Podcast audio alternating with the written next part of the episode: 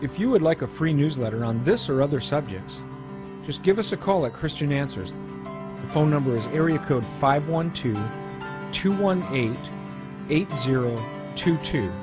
That's 512-218-8022. Or you could email us at cdebater at AOL.com.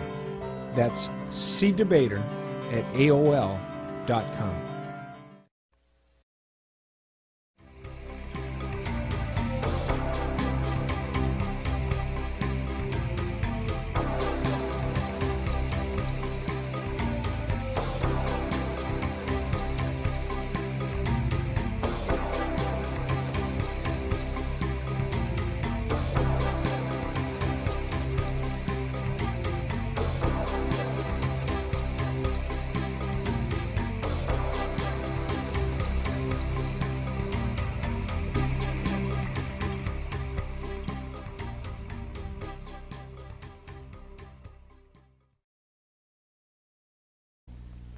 name is Neil Curran. I'm a former Catholic.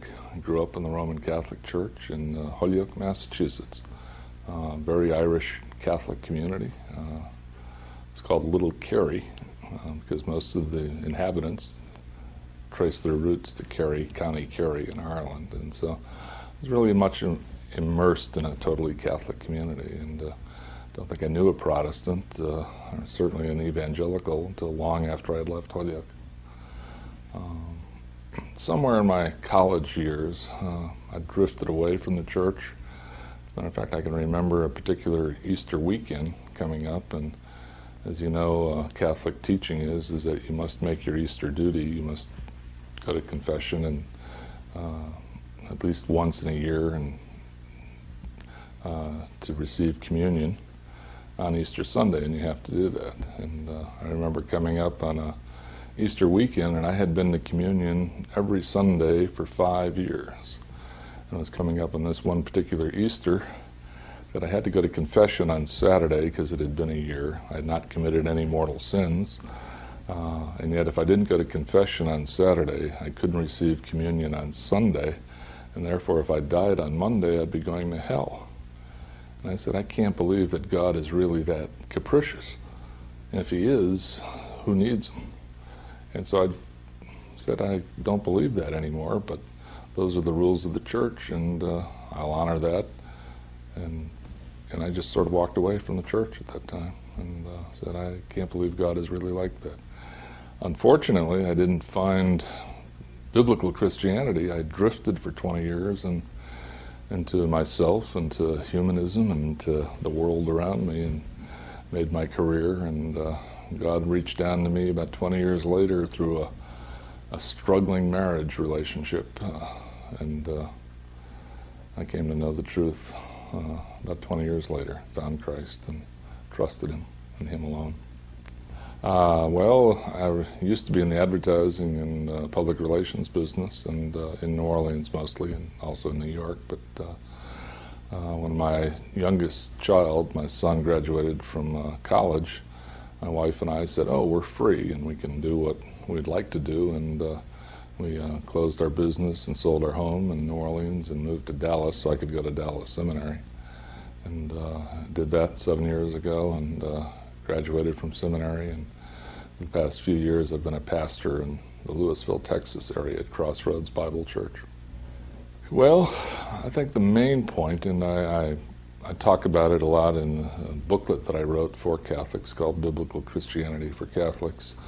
Um, in that book I talk about, I think the main problem is, is that Roman Catholicism adds something to the gospel of Jesus Christ. And uh, when you add something to a basic ingredient, you're really changing it, and you're getting a different gospel. Um, have you ever gotten a Coca-Cola at McDonald's or Burger King during the summer? You know, and it's packed with ice, and, and you, you get it at the window, and you take a drink, and it feels refreshing. It's the real thing, and you, you really enjoy it when you drive around town and you've got some errands to run and you leave the Coke sitting in your car while you're running in and out of appointments and things, and about an hour and a half later, you uh, go to take a drink of it, and it tastes awful. Well, what's happened? The ice is melted and diluted, the Coca-Cola. So you no longer have the real thing. You have a uh, tasteless imitation that no longer satisfies. And when you add something to the gospel of Jesus Christ, works, going to church, all of these rituals and things that you need to do to gain salvation, you lose the very thing you're looking for. And it doesn't satisfy and it doesn't save. Uh, 1 Corinthians uh, chapter 15, Paul explains the gospel in the most succinct way that uh, he could. Uh, and he says that the gospel by which we are saved is that, according to the scriptures, Jesus Christ died for our sins, was buried, and that uh, he rose from the dead and was seen by many witnesses. So the gospel is that Jesus Christ, who was God, fully God and fully man, according to the scriptures, that predicted all of what would happen in the future in his life, that he fulfilled all of those prophecies. But Jesus Christ died for our sins and rose from the dead. Now, the big catch is died for our sins. What does the word for mean? When I was a Catholic, I used to think that he died because of my sins, that somehow or another my sins had killed him. It made me feel guilty.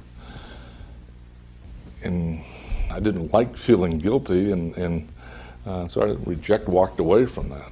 But that's not really what the word for means there.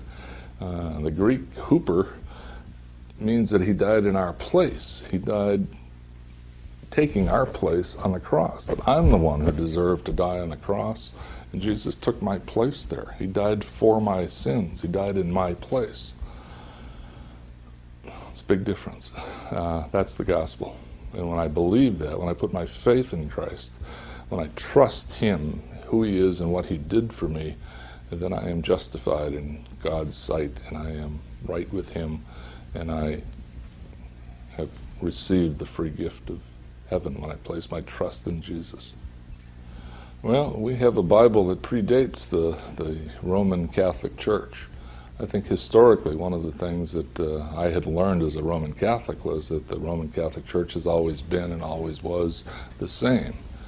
Well, that's simply not historically true. Uh, what we now know as the Roman Catholic Church didn't become the Roman Catholic Church until somewhere after the 7 800s uh, in the Middle Ages, uh, when the educational system of the known world retreated to monasteries as the barbarians sort of invaded Europe and, and higher learning uh, just went took a downhill turn and uh, the educated people were those left in the monasteries. But prior to that, people read, uh, they read the Bible, they learned from it.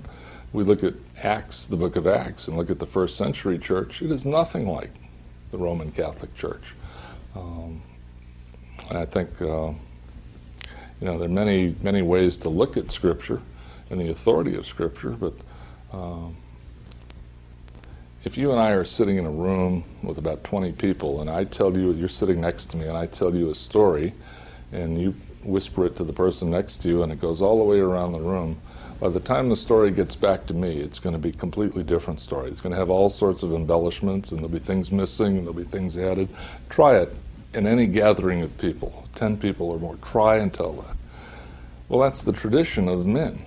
I mean, if you're, if you're relying on that for your authority, who knows where it is? It's all over the place. But we have the written Word of God that has been supernaturally preserved by God Himself.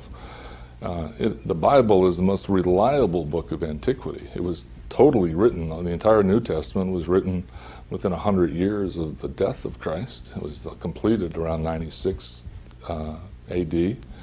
Of course, the Old Testament was completed about 400 years before Christ. Uh, we have copies that they found the, in the Dead Sea Scrolls of the Old Testament that are exactly, word for word, what we have today in the, in, in the Hebrew that they found in jars that are 2,000 years old. And so it has been faithfully pres preserved by God and faithfully translated by people for thousands of years. And the New Testament is true also. It, uh, we have books, actual copies of the New Testament, parts of it, that go back to within 100 years of the actual writing of the New Testament. And uh, no other book of antiquity uh, has that. And some people actually question whether the Bible is reliable, and yet the same people totally believe Aristotle. We don't have anything within a thousand years of Aristotle, of an actual copy of something he wrote. And yet we believe Aristotle, we believe uh, Julius Caesar's writing, and we don't have anything within 1,000 or, or 1,500 years of the actual times that they were first written. Yet in the Bible, we have much more reliable sources. We have thousands and thousands of manuscripts that date from the first few centuries. Okay, well, the great church controversy in the 5th and 6th centuries were between uh, saint of the church we call St. Augustine, St. Augustine or St. Augustine, uh, who was the bishop of Hippo in North Africa. Um, Augustine had a very high view of sin and a, and a, low view of man. I think a biblical view that all men are sinners. Uh, we've all sinned and fall short of the glory of God, as Romans teaches us. Um, and he, he believed that and taught that. Uh, Pelagius, who was a monk uh, from England initially, uh, but he taught that uh, man had a spark of goodness in him. And uh, that spark of goodness just needed to be fanned by God so that we could merit salvation.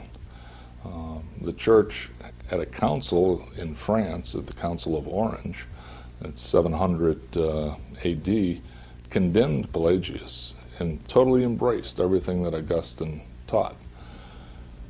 Within 300 years, the church had quietly reversed itself and uh, basically became Pelagian in its teachings. Uh, don't know why, but it did. When you look back at what Augustine uh, taught and what the whole, what the Catholic Roman Catholic Church now teaches, they're really radically different in many areas. For instance, Augustine believed that the the Eucharist or the sacrament of the Lord's Supper wasn't really a sacrament. He believed that it was a memorial in memory. The blood and the and the and the bread, um, and, and the wine and the bread of the Lord's table were really a memorial to remember what Christ did for us. Uh, where it became a sacrament, an actual the supposed body and blood of Jesus Christ himself, would have horrified St. Augustine. He just didn't believe that. Uh, there are ways to look theologically, uh, there are ways to look at it that uh, we've talked about some of those things. Um, I believe biblical Christianity is the pure. You look at the at the Bible and you look at what the gospel is and you look at its teachings. They're pure, and and that's what we need to go by to what we need to believe, what the Bible teaches. I think Roman Catholicism has added things that were never intended to be there. And they're the traditions of men, and uh, they dilute the truth with all of these additions. That's the theological position. Uh, historically, Roman Catholicism, Catholicism, again, has got many things in it that are just not there. When you look at biblical Christianity, uh, a good church where they teach the Bible is much closer to the original church of the apostles. Uh, in Acts chapter 2, uh, talks about what the first churches looked like in Jerusalem. And the people sat around, gathered together, studied the apostles' teaching, which is the Bible. What we now have is the Bible. They studied the apostles' teaching. They broke bread together. They had fellowship. They enjoyed and they prayed together. Um, that's what a good church is. When you gather together and you study the apostles' teaching and you uh, enjoy fellowship and good times together. Uh, so historically, I think that's a big difference. Now, personally, what does that mean to you? Every time I go to a Catholic funeral these days, my heart is filled with sadness because there's no certainty of where that person has gone to. Uh, and I think Catholics feel it in the pews during the service. They don't know for sure that they're going to heaven. Uh, and the Bible clearly teaches that you can know you're going to heaven, that Jesus died for your sins and forgave you, and it's finished, he said from the cross. You can know for sure that you're going to heaven. Uh, First John says that. You know, I write these things so that you know you can know you have eternal life. If you have eternal life, You can never lose it by definition. It wouldn't be eternal life. Now, is John the Apostle a liar? Is the Bible false? No. God forbid it. It's the truth, and it sets us free. Salvation, a question of faith. Salvation doesn't come through being good, going to church, taking the sacraments. Salvation comes through faith, uh, from believing that Jesus Christ is God, was fully man, that he substituted in our place on the cross, that he took our sins upon himself. And when we believe that, when we place our faith in him, when we trust him, in him alone, then we're justified in God's eyes and we have eternal life. Well, the Roman Catholic view of salvation is that uh, Jesus only died to open the possibility that we could go to heaven and that we have to add to his death on the cross through our own good works, through our own obedience to the teachings of the Catholic Church, and uh, that's simply not biblical. Uh, the good works we do, we do out of gratitude for the grace that He's already given us by saving us. Uh, one is a, you know, God, in His mercy, said to us, you know, it's a gift. Eternal life is a gift I give to you because I love you when you because you've trusted my Son Jesus Christ. And uh, uh, it's tragic that uh, some people still try and place themselves under the law, the law of man, not even the law of God. And there's no way that the law saves you. Only God's grace saves us.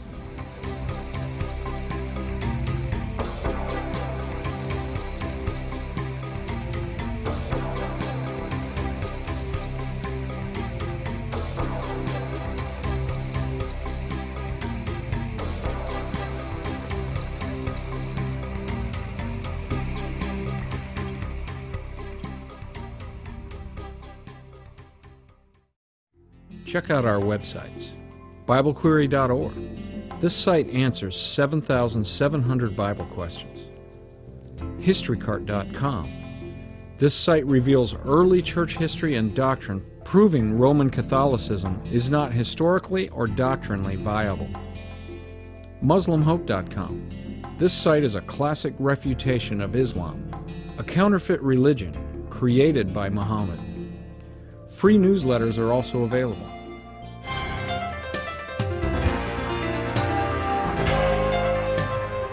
Hello, this is Larry Wessels with just a quick message to our viewers to check out our main YouTube channel, See Answers TV, which stands for Christian Answers Television, where we have all of our over 610 videos posted. By going there, you can see all of our videos organized by playlist, categorized by subjects. Once you scroll down past our Bible prophecy trailer at the top of the channel page, the playlists begin. You'll see our recent uploads playlist, followed by our most popular videos playlist, followed by our playlist on Jehovah's Witnesses, then Islam, the Muslim religion, then Roman Catholicism, Darwin's metaphysical evolution religion, Seventh day Adventism, dealing with anti Trinitarians and early church history. Our multiple playlists, which includes God hating atheists, phony TV preachers, and King James onlyists, dealing with UFOs, ghosts, spiritual warfare. Our radio shows with national Christian authors and our music vids. The Black Muslims, Louis Farrakhan, and the Nation of Islam. Mormonism, hell, lake of fire, unpopular Bible doctrines, Antichrist, cults, New Age, and world religions.